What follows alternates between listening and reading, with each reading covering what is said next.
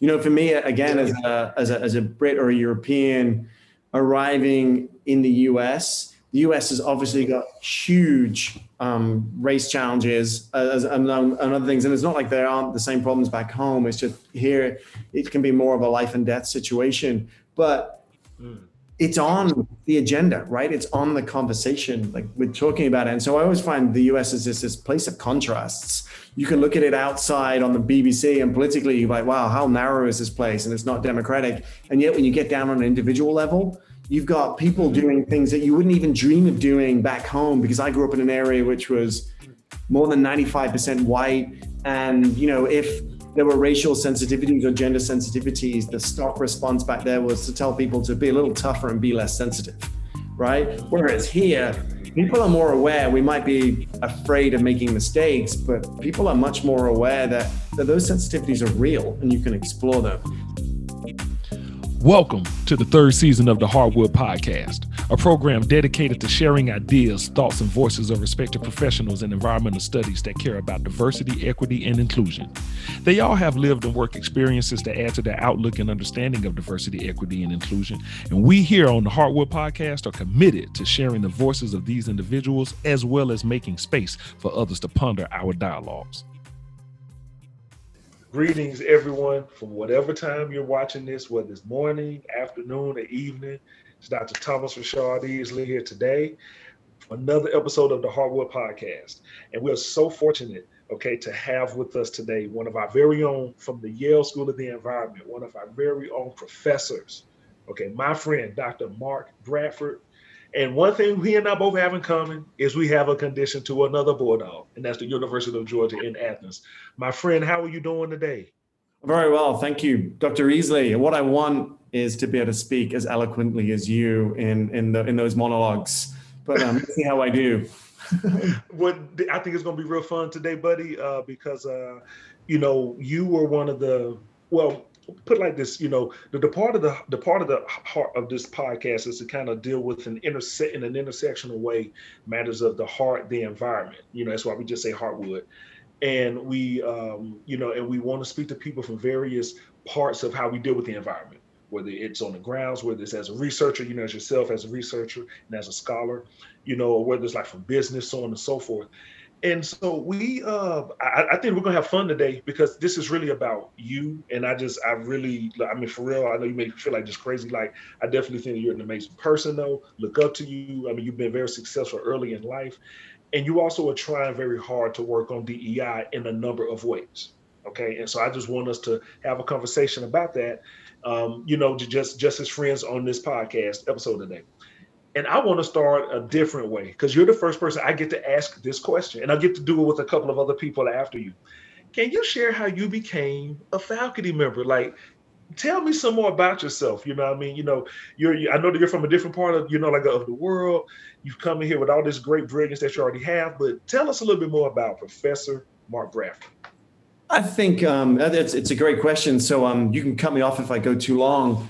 But um, you know, I, I, think when I first got involved, I was too naive in, in academia and academic research. I was too young, too naive to, to know what I was doing or to think beyond. So in England, um, where I'm from the north of England, from about seven miles from Liverpool Stadium, the, the soccer team. And um, when I, when I, uh, we do our degrees in England at 18, you finish at 21, right? You don't know much when you're 21, or at least I didn't know much when I was 21. Um, I was planning to go off and do all sorts of different things. I was actually thinking about being um, a naval Air Force pilot, believe it or not. And uh, one of my professors turned around and, said, Hey, do, have you thought about doing a PhD? And I said, you know, uh, people in America have to work really hard for PhDs. So I feel like a little bit bad about sort of like revealing this story from way back then. And I was like, no. He said, well, look, let me know in a week. I just got money for a PhD and I'm going to advertise it. But if you want it, you know, you're doing well in, your, in, in, this class. It was on atmospheric chemistry. So it was climate change and increases in, in trace gases. Oh. And he's like, it's going to be all around like climate change and trace gases and your interest in the environment. This is like sort of saving, you know, saving the world, but without a cape, right? It's like Superman or Supergirl, but but without the fancy uniform. So you know, I, I thought thought about it for a week, and um, my girlfriend at the time, who's now my wife, was off in France and was coming back for another year on campus. And I was like, you know what? That's a, it's another year, and I get to do something I'm interested in. Um, so I took it. So three years later, um, actually, I, I, ended up moving. I ended up moving to the north of England and working with government labs, which was actually great because then the PhD became a job. Okay. Um, we worked with with research scientists who were just were doing it as their day job, and so it was a very different environment to be sort of squirreled away in one of these government labs in the back then in the middle of nowhere because of things like terrorism threats. But a lot of them were environment, and they were, you know we were not doing the the top secret stuff on Chernobyl, radioactive fallout, and things. So okay. I was doing that work uh, I got towards the end of that, and again, I was thinking, you know, what do I do now? Maybe I go to a journal like Nature and become an editor, or maybe I should revisit the Navy. And, um, and again, same girlfriend living down in London, um, was working in the city at that point, and I was like, you know what? Um, I've worked on soil, and it turns out that working on soil was a really dumb career move at the time. There were going to be no jobs, and just as I finished the US and the UK both put out this big research program where they basically said that we know less about the biology of life in soil than we do about the surface of the moon or Antarctic deep waters. And so all of a sudden there were these postdocs all over the place. And um, I ended up going, well, if I, I want to get down where my girlfriend is, has been going on for a while now. I applied for a job at Imperial College in London, which is our big, sort of one of our big STEM universities. Mm-hmm. And um, because there were very few people who'd been dumb enough to do a PhD in soil, ended up down there as a postdoc. So three and a half years, I was I was down in London with her. We had a baby living in London, 330 square. I told you it was a long story. 330 square foot apartment. One of my advisors came around. I was talking to him. He was like, "Where do you want to go next?" And I was like, "I want to go to America." Right? I mean, it's America. This is like where movies come from. It's Hollywood. It's everything. Um, and this is where you know some of the academic nepotism kind of comes in, but maybe to a certain extent, it's sort of if you're doing your job, he's like, well, I've just heard Duke want someone that does exactly what you do. Mm-hmm. And lo and behold, I thought Duke was maybe in California, but you know, I end up in North Carolina, my favorite state in the U.S. now. I love the mountains and the coast. But I moved across to Duke. I was already in a second postdoc, so now I'm about 28. I've got a baby. I've got a wife who's a dependent because we're immigrants. We're on J visas.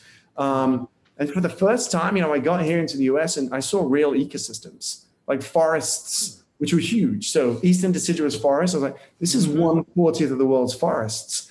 It's managed. It has a big impact on the carbon cycle. Um, these are things that I that I care about. And while I was there, my advisor at Duke, again, it's often about individuals. I've always had really supportive advisors. They were they were doing a faculty interview in biogeochemistry, and he said, "Come along to every single faculty interview and we'll go for lunch afterwards. And talk about what people did well and what they could do and where their research is going and basically sort of prepped me for thinking about faculty careers. So within a year of being there i started applying. Um, and that's where our common interests can come in right? I got a faculty job at the university of georgia athens. Um, and as a, as a, consequence now a football fan didn't expect to be so um, rem maybe even some country music right. Yes. Yeah, so the dogs, right? Um, we're not going to talk about Alabama though, or anything like that on this particular podcast. No. Um, but anyway, so um, I was at, I was at Georgia for about three years, and the job, um, basically, the school, the, the Yale School of the Environment back then, School of Forestry and Environmental Studies, was essentially for our traditional forestry program. You need a soil person on the books to be accredited by the Society of American Foresters. So uh, they reached out and said, um, "We're going to have a search for a soil person. Are you interested?" Um, and I said no. So I hung up the phone, Professor Mark Ashton, friend of both of ours, and said no. Said no. you know, I, I, think some of that is is like, you know, where do you fit? Right. I, I didn't grow up in, a, in, a, in an environment which was academic or elite universities and so on and so forth. Even if you sort of started moving through them to Imperial and to Duke, you know, you question whether you fit. Some people call me up, including my advisor from Duke, used a few swear words about what an idiot I was and said, call them back. So I called them back, and um, Mark Ashton said, sure, apply. 10 years later, right? That's so and, and, I'll tell you, it, it, was it was one of the best moves because down in Georgia, I mean, I love Georgia, and if you spit down in Georgia, you hit an ecologist. If you're in ecology or an environment, you got so many colleagues around the place. And I was next door to the forestry school there, um, but I was in a basic research department, and I think the reason I'd originally got into the, doing that PhD was I was interested in climate change and actually solutions. And so the opportunity to come up and then see a school where basic research was valued, but also that, you know, a bulk of our program is really around practice and applied work. Um, even though it's taken me a while to really learn how you start transitioning to more applied questions, that was a really appealing point in my career. It's a, it's a huge upheaval after three years at a place as this university, you move your lab because you're just starting to get going and you know it takes a while to kind of get research established and everything. But um, yeah. that move i don't regret. I feel like yale opens doors and people talk about that and you know sometimes you shouldn't step through those doors. But one thing that it does do is it does allow you to position yourself to to really address questions that you think are important. Look okay here's the thing. So here's a commonality okay between you and i which we already established from you know like uga I feel like I came, you know, from NC State to here, you know, and you were, uh, uh, you know, definitely a, a pleasant, you know, uh, and good part of even my, my whole interview process. I, one of the reasons why I said, you know, say yes to Yale is because I, um, coming from an institution that values that they they value DEI. The thing that I really loved about being here at Yale is that they didn't just value; they wanted to do something. Right. And so you know, and so that whole for lot, you know, so at first I'll be honest, when when Yale even called, called me up, you know, I was just like, Yale who? Like I thought they were they were yelling, not Yale University, like Yale right. who, you know. But then when they said what they wanted to do, we were creating this position and we really want to do this work. I went, all right, well, uh, then let me take a chance since you want to take a chance on me you know? And so I, I, feel like that's a commonality that we have you know like that like you know led me to it. I, I didn't come from you know like this pedigree didn't understand it myself and i'm still learning obviously being here three years now. But uh that, that i just wanted to say that i feel like that's something that we have in common. Um and i'm guessing know, that was you and i having that conversation because i ended up being the chair of the of the search, right, which was set up to do. Now, that I mean, again, it's yeah. all a story of individuals. You know, I, I got here. I don't think, um, you know, DI was definitely it was being discussed. We mm-hmm. had, um, you know, there were efforts across campus. Students were so much more aware of it than I than I think than the bulk of us as, as like staff and faculty. But um, mm-hmm. it's the individual, right? It, it was Indy Burke when she came in as dean, whatever it is now, four year about four years ago, who set up a strategic plan and it was that strategic plan. You know, so when um, I think you know you know the story, but when I got tenure here, um, the dean came up to told me, "Yep, they've given you tenure. You're you're a full professor." I don't think she took a breath and she said, "And I'm going to launch a strategic plan, and I want you to be in charge of diversity." Right, and I feel like that was a huge turning point within the school. But I remember thinking, "It's like, well, wait a minute. Have you have you looked at me?" I'm like this white male, right? That's, you know, um, yeah, am I really the person to lead it? I think, you know, I think she was very aware of some of the limitations or some of the challenges around things like stereotype bias in a mm-hmm. more primarily maybe white male dominated environment, that it would be more challenging for mm. someone with a different gender identity or race identity to be able to sort of take on and push through some some mm-hmm. initial elements. So I think she was thinking strategically, but but knew a lot more than I did at that particular point.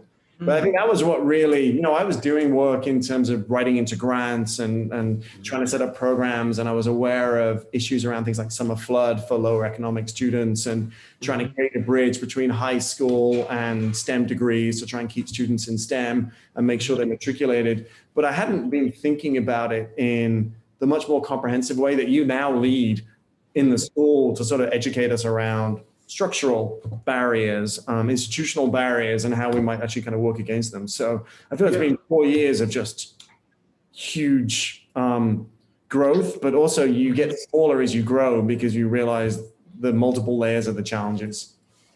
Yes, but there, but you know, but there's something I want to see. I didn't notice. You see, you're I'm, I'm learning as I'm listening to you.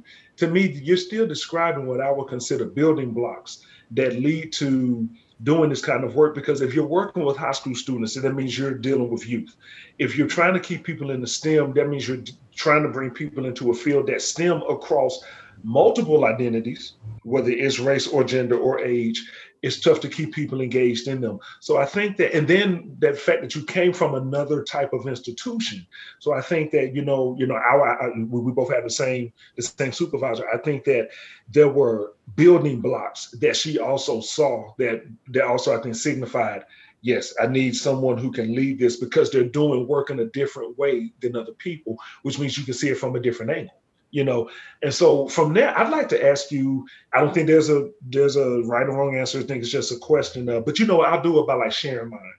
Sure. Like, um, like I wanted to ask, I would ask you a lot, say your philosophy or your understanding um, of diversity, equity, and inclusion. For me, um, like, okay, well, I, I look at it like this. My philosophy and understanding is instead of just saying equity and inclusion, I'm just going to start with diversity. Diversity to me only means difference. Well, that's all it means, really. And when I bring the equity and inclusion piece in, that tells me the how I view it or how I value it.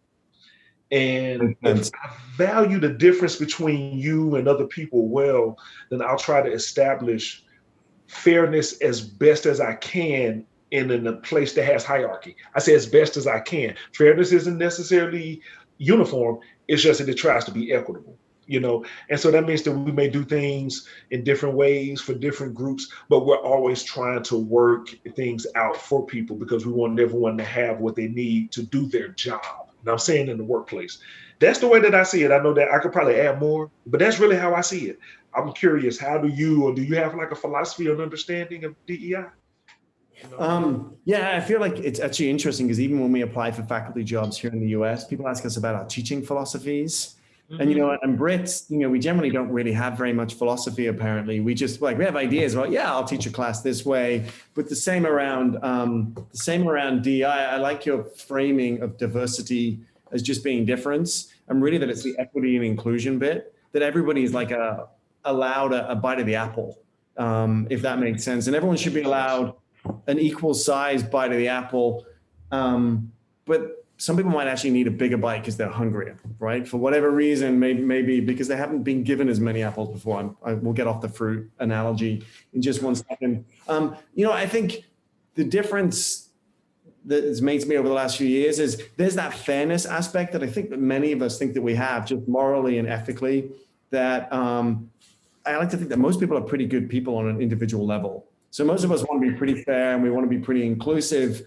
Um, but I think the philosophy starts to build. I mean, I don't know enough to have the philosophy in terms of how I move through the world, but borrowing from lots of other people and then you're just your own experiential knowledge. I think mm-hmm. you realize that just by sort of just by being fair and trying to be a good person to individuals isn't enough. Mm. Um, and so my, my philosophy, I'm gonna I'm gonna steal the philosophy, and I don't know if this is a true philosophy, but Beverly Daniel Tatum, in in the mm-hmm. book, very famous book, obviously, right? Why all the black kids sing together in the cafeteria. Yep. Builds this um, this idea of a moving walkway, the kind of ones that you have at the at the airport. And so the idea is if you know if you're a certain gender or race or white male, for example, you've essentially had a moving walkway. Right? Even if you stand still on that walkway, you're moving faster than everyone else around you, who's having to work harder to kind of keep the same pace because they're not actually on the walkway. Um, and that in order to be able to, to change any things up, to be fair, um, it's not just about stepping off the off the walkway. It might actually mean you might have to turn around and walk back against it, and ideally you dismantle it as well. But but it's being constructed by individuals. So um, mm-hmm. I think I have a philosophy around it. It's the equity and inclusion bit is to is, is to either put everyone on that walkway or to essentially just remove the walkway in, in, in, the in the first place, or put some of the people that have been historically disadvantaged on the walkway, right? To, essentially try and turn the tables and not just level the playing field, but sort of um, level. That's where the equity, I suppose, as opposed to equality comes in, right? If you've got to slope the playing field in one direction, I think that's important as well. Otherwise, the diversity component is going to move, I think, too slowly. Hmm. Ooh. Yes. Okay.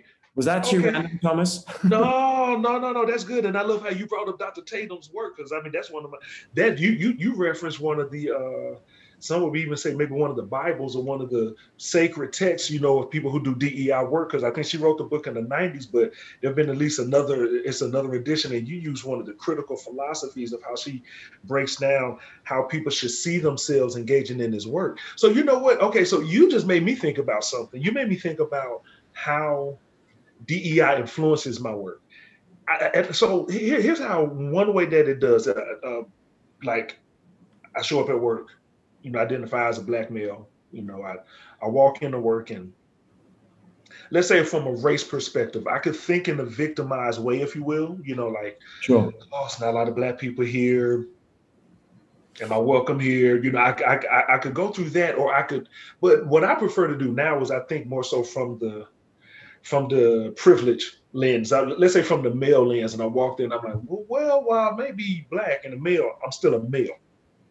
And so I know that leadership, for the most part, still at the university, it, it is, you know, like you know, working to balance out with the deans in particular, but it's still mostly male leadership. So then I go, okay, being that I know there's mostly male leadership, I'll leverage my influence or my power, whatever I have, to help out people who are not, you know, in a position. Let's say if I'm hiring somebody, which I have, I'll I'll work to uh, make sure that they have a fair wage or you know a fair salary. You know, I, I want to talk to them before they start the job to see you know what their needs are. So when they start, they don't have to begin from behind. They don't have to begin thinking, oh, you didn't look out for me. They can begin going, oh, wow, I started off pretty okay. And I just know that because in general, women make less than men, you know, and that's just one example of how I apply the gender or the gender equity or gender expression lens to my work. What I'd like to do, and that's just one way. I'd like to ask you, you know, how how do you see DEI influencing you or how you work or just how you, you know, show up at work with colleagues or your students or even with peers, you know, like me or you know, like with other professors? Yeah, no, I think that that's um that's a really interesting question. So I, I, think there's two different ways depending on which hat I'm actually trying to trying to wear and who I'm interfacing with.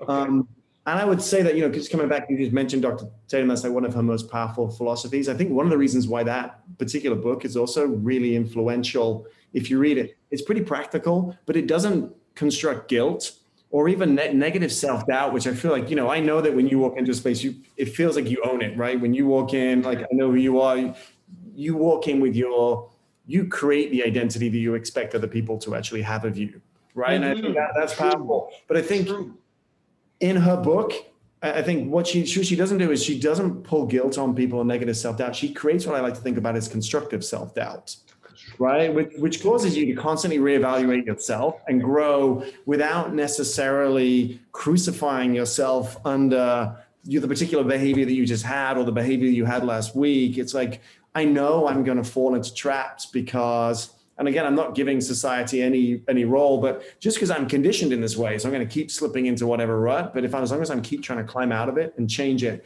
So i think when i'm dealing on a colleague perspective um, and one-on-one there's nothing programmatic, but I think as we learn from you know from you and from your office, um, and then from other people and other opportunities that are made available to us, what you get to do is sort of it's not a true program, but you just get to sort of behave in the way that you want to be, and you hope that you can create a spirit around enough collegiality that when it's you yourself or if somebody else starts falling into all of the traps which actually run counter to equity and inclusion as i think the more knowledge you gain and the more you practice it you can help your overall group um, or your or the, the overall group dynamics not fall into it. So that's one thing that i really try and do. And i recognize that you know as a full professor we have here at the school you know what we call the board of permanent officers. But the idea is is that board of permanent officers are really a governance committee for the school um, and so get to shape some of the decisions. And so therefore if you're in that role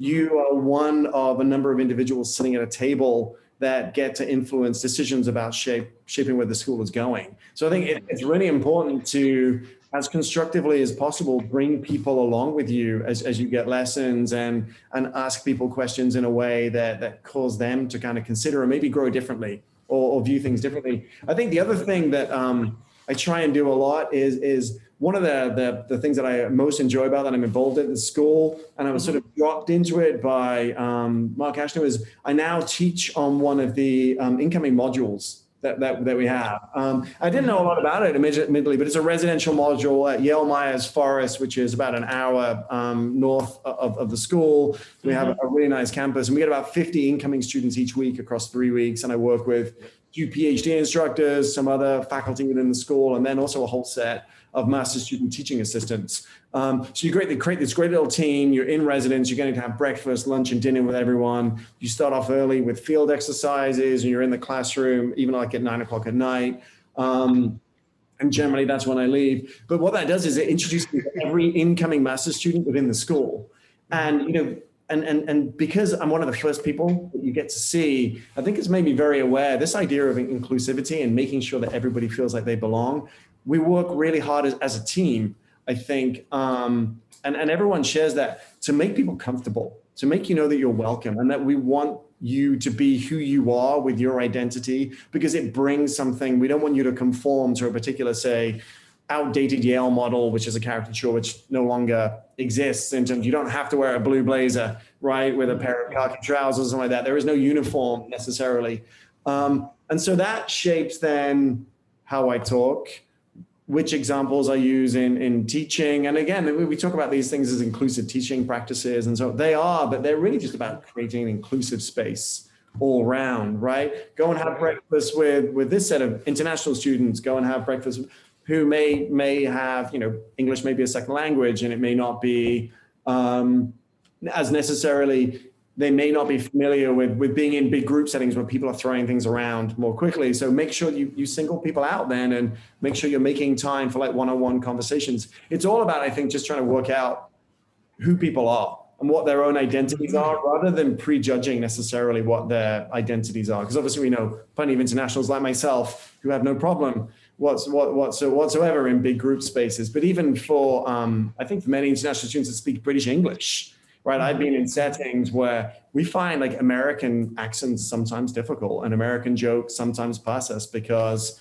there's a there's a, a British English um, legacy and cultural legacy um, across there, and so I can I can adapt to those kind of settings. But so yeah, I, th- I think it shapes it just shapes just general behavior. Like say hello to everybody right? Yes. Use yeah. examples. The second slide I think I show at Mods um, is is is um, Wangari Maathai's um, mm-hmm. program from the 1970s. It's about forests. It's about restoration. It's about rural livelihoods. It's about empowering um, women that were under drudgery in, in Kenya. Um, it's a great example as we talk about all these forest restoration programs 50 years later, almost like they're brand new in terms of engaging with communities. And there she was almost 50 years ago. She already had the presence of mind to know that environment and social and, and welfare and equality and opportunity all went hand in hand. So if you're going to talk about global forest restoration efforts, use her as the example. Like she kicked it off. Wow. See, okay, here we see. I always love talking to you, Mark, because like I said, your humility always precedes you. you just practically explained something that people can do for real at the beginning of a class and you gave the full philosophy around it. You're helping people feel comfortable and you're helping them to belong. I know I have to talk a certain way. I know that I need to probably make space for one on one time. That means you need to help people feel welcome. And then in my teaching, I'm going to acknowledge someone from a different culture, let alone continent, and show you that even some of what we're doing now can trace back at least decades to a different culture. Okay, so anyone listening, I want you to hear this. This individual, whenever I ask him what he's doing as relates to DEI, he always thinks he's doing nothing. and th- but that's a good sign because that means that you are intentionally doing what you need to do to connect with the students, and it's not necessarily for DEI. You're just intentionally trying to do what you need to do with students. And so, and, and I want to thank you for that because to me, that's one of the things that people need to get to. It's just a part of what you do. And you know and so the fact that you can share that i think is very powerful. So now i want to ask you about something. It's a and, and it's about insight you know in my opinion because i think that you have some to share because of what you're doing. Can you share any well will you share any insight about how you think dei has either helped improve your your pedagogy which in my opinion i think you just did so you don't have to go there so then if you don't want to answer that how about this? Maybe talk about maybe how DEI you see it, how we can help your discipline, whether it's in academia or whether it's soil science. So whichever one you want to answer. I can give you a little. I can give you a little bit of both if you like. You know, I was. I mean, just give you a Please. recent example. Um, yeah. Scholar strike. And uh, you know, you know, did you mm-hmm. catch when, on Twitter? It was like, let's take two days and let's go and learn about DEI issues. You know, and semester started late we had all of these students. I was teaching in-person classes. Um, our students had a lot of disruption already from COVID, and I was like, "Well, is this fair? Is it fair to all of these to, to all of these individuals to to basically say I'm not going to teach for the next two days, even though you've got you've had all these disruption to all of your teaching and now you've physically made it to New Haven and we're under all of these rules? Or can I use that as a learning experience for myself and for you? And so send out an email, acknowledge that it's there, invite people if they want to and, and I use an example of just like raise one individual that you think has had a strong impact on some area of the environment to do with the class, but hasn't been acknowledged, right? And for me, it also got me, you know, it was a learning experience as well, which you didn't expect. I was looking up um, sort of two different kind of ideas, and, one's called Arcadian and one's called imperial ecology. And so, you know, modern modern science and conservation in, um, in at least in the Western world since about you know the last 300 years has been very much about human dominating the environment. And so okay. we tend to have this conception of humans as separate to the environment. Obviously, at the school, we talk about it a lot about humans being embedded within the environment. Mm-hmm. You know, mm-hmm. depending on which culture you're coming in from to the school, um, you might be coming in always thinking that humans were embedded in the environment. You learn that from the students, right? It's like, well, actually what you just gave to me was a colonial perspective and you can trace it all the way back in actual fact that it was it was francis bacon kind of came out with it he was pushing imperial ecology and then there was this british ecologist guy called gilbert white who was a um, he was a vicar he was educated through oxford so like i'm not going to pretend that he was um, something special he was definitely from the gentleman's club way back moneyed and you know take his time to kind of think. But his his Arcadian ecology approach was that humans embedded within the environment and to live more humbly and to try and have a humble effect and only take what you need. Whereas the imperial ecology was humans through ingenuity and their own thinking dominate the environment. It was then Linnaeus who came up with the Latin binomial, the whole naming of species, that really yep. championed imperial ecology, and it took off at that particular point. I mean, it was used by people like Haeckel, who came up with the term ecology and obviously, a lot of his thinking shaped Nazi Germany and their kinds of approaches, right? So you look at some of the influences that these people had um, on whoever wasn't of the majority of able-bodied white males in many instances were, were essentially just going to have like a really terrible bum deal for a number of hundreds of years. At the same time, Arcadian ecology had been there by someone who studied at Oxford, who was an ecologist that many British ecologists who are, you know, a generation above me would have been reading his particular, that's the school. I apologize. Um, I've been reading his, um, I've been reading his books. And so, but it shapes so much about what we do now as a modern conservation movement, right? So, yeah, uh-huh. just being kind of aware, like knowing that Scholar Strike was out there and starting to dig into it. My whole class is on managing ecosystems and how we might manage it and putting up what I thought were much newer ideas around this planetary perspective where scientists tell people what to do, which is the way that we've sort of been doing modern science, versus mm-hmm. working more directly with local communities, which we talk about a lot at the school. And here I am getting a history lesson in an area where I went and talked to a bunch of ecologists and said, Have you ever heard of imperial Arcadian ecology? I'm like, No. I was like, It's on the Wikipedia page if you look up ecology, which is just blows my mind, right? Um, So I think that just that that level of curiousness, right? And then I can come back and actually introduce it to the students. But I understood a lot more kind of historically where things came from, but also it it starts to tie your field directly in conservation within ecology, directly with things like you um, you know, basically eugenic kind of perspectives and so on and so forth, mm. right? Mm-hmm. Um, so I think by by translation, that really helps for you to then say, okay, how does thinking about diversifying in my field potentially help me? And there's a there's a lot of things that that question always worries me because it seems very utilitarian, right? Uh, I think one of the benefits I have, for example, of being at a school which is has multiple disciplines represented, is, is that I get to ask questions. I get to see how my colleagues, and this could be students, postdocs, faculty, staff, whatever, they get to view questions through different lenses. And when you, through, you view questions through different lenses, you often come up with novel ideas. Or basically, you realize like just how naive you've been being.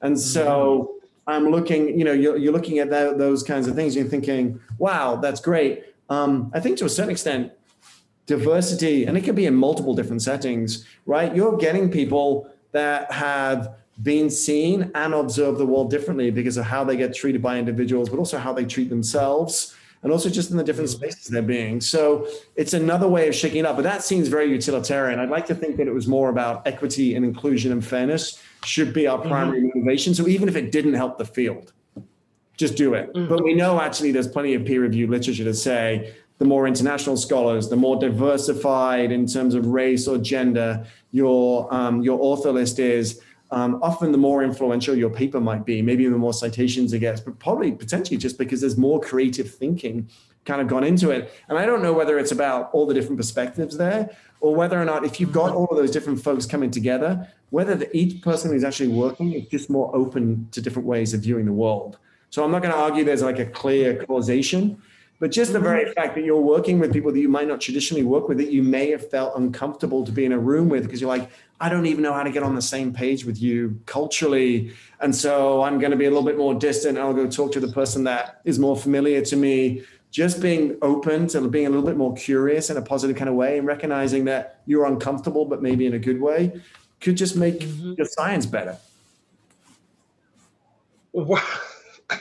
Okay, Thomas, wow. can you summarize that for me? You know, I, I just go off on these things and then so, and then you just still no.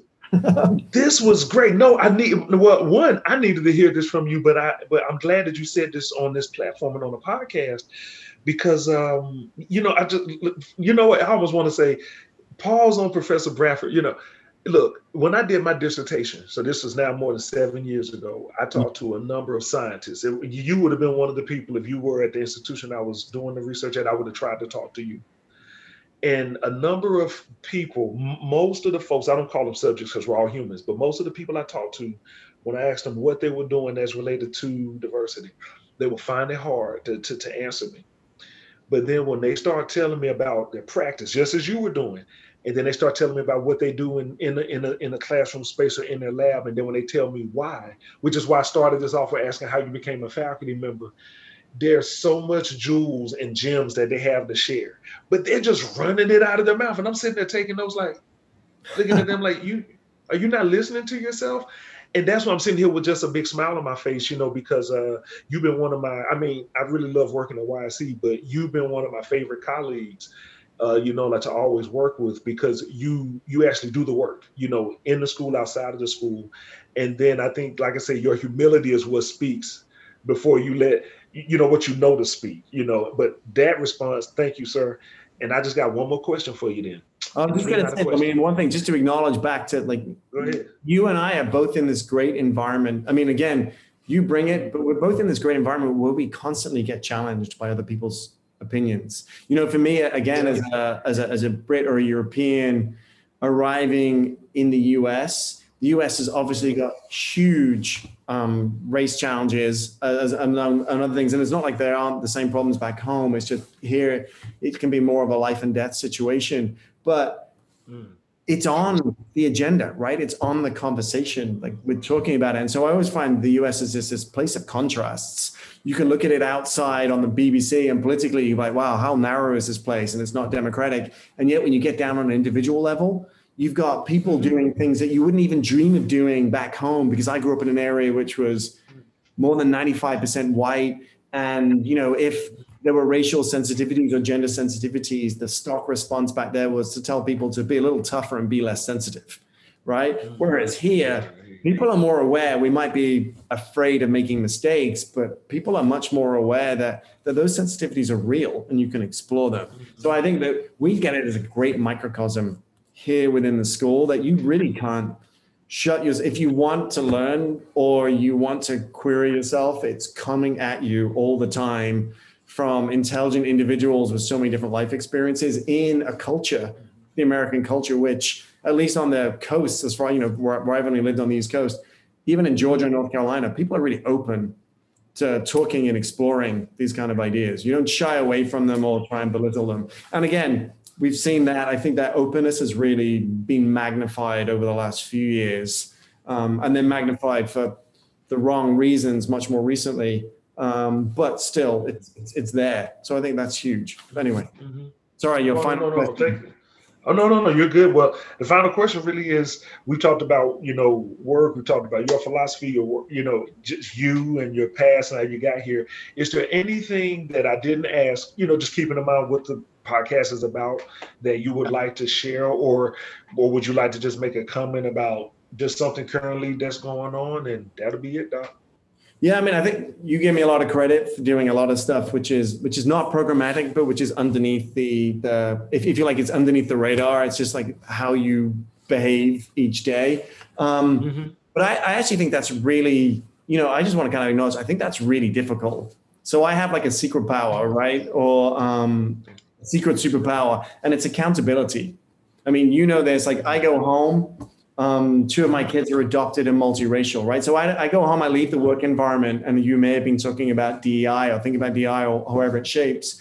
Um, but I, and I don't leave it behind, right? It's at the dinner table. We're talking color. You know, back when I grew up, people would talk about, you know, in classrooms, they talk about skin color for the color of um, uh, what I would call a felt tip marker, what color you would use. The skin color would be this light pink. At my dinner table, you know, like skin color is this shade of brown, this shade of brown, or this, you know, this this slightly light um, pink, depending on which family member you're actually kind of talking about. So I don't get to leave it behind ever, um, and that's pretty inventive. I also get to see that um, the consequences of minor actions every single day have potentially huge cumulative consequences for my kids, right? So there's a lot of um, self-interest there in just promoting and supporting my children and creating a better environment. But i think it's more that it's it's really easy for us to like you know, me to walk down the street right? You you can identify me in one particular way and i'm not under no one's saying oh based on your gender or your or your race that they're not making assumptions that we might often um, consider to be um, negative or, um, in, in, some way. Um, mm-hmm. but and so it's easy if, to a certain extent to to slip back down into your usual behaviors right i think when you leave and, and i think one of the, the greatest strengths of diversity which i think we haven't really acknowledged that we, we sort of get to this hump but as we start to diversify our workplace and that's where i think the diversity bit becomes really important is okay. you get to see you get colleagues and friends and other individuals and um, around the place that are different to you with different experiences you know, it can be a, a, woman, it can be a black man, it could be um, an Asian American, but everyone's got different experiences. And as you develop like friendship and trust, messenger matters. So that when you fall into the trap of, oh, of, essentially confirmation bias or something and giving someone a pass in a particular area when probably you shouldn't have. If you're looking at it you sort of i like to think you slip back down in the rut that you're trying to constantly climb out of and get to a, to a, to a new space but it's easy to slip back down into it. If one of those messengers who's now a friend colleague trusted individual comes up and can say something or it may not even be a direct critique of you it might just be oh can you believe that, that what that person just said? That's not that's not on. It constantly keeps you checked and so I think one of the biggest mm-hmm. benefits, equity inclusion of diversifying is just that it just makes us much, much more open to different perspectives and it becomes ingrained. Like if you want, you retrain society around that moving walkway. I think the only way you're going to get there is through more and more integration where difference is celebrated. And so you integrate mm-hmm. with difference being celebrated as opposed to in- integration where we all conform to one particular behavior, if that makes sense. That makes sense. Whoa. Uh, well, uh, this was a this, this was an action packed or brilliant packed uh, interview here and talk, uh, which I'm not surprised. I'm just really just um just just overjoyed to have it, uh, you know, because I, have I've I've been looking forward to talking to faculty in the school. Uh, you know about this on the podcast you know one because i wanted to explore this with colleagues and with you friend and colleague but explore this with colleagues, not just so that they can share with me, so that those who listen can also get to see these are the kind of people we have working here.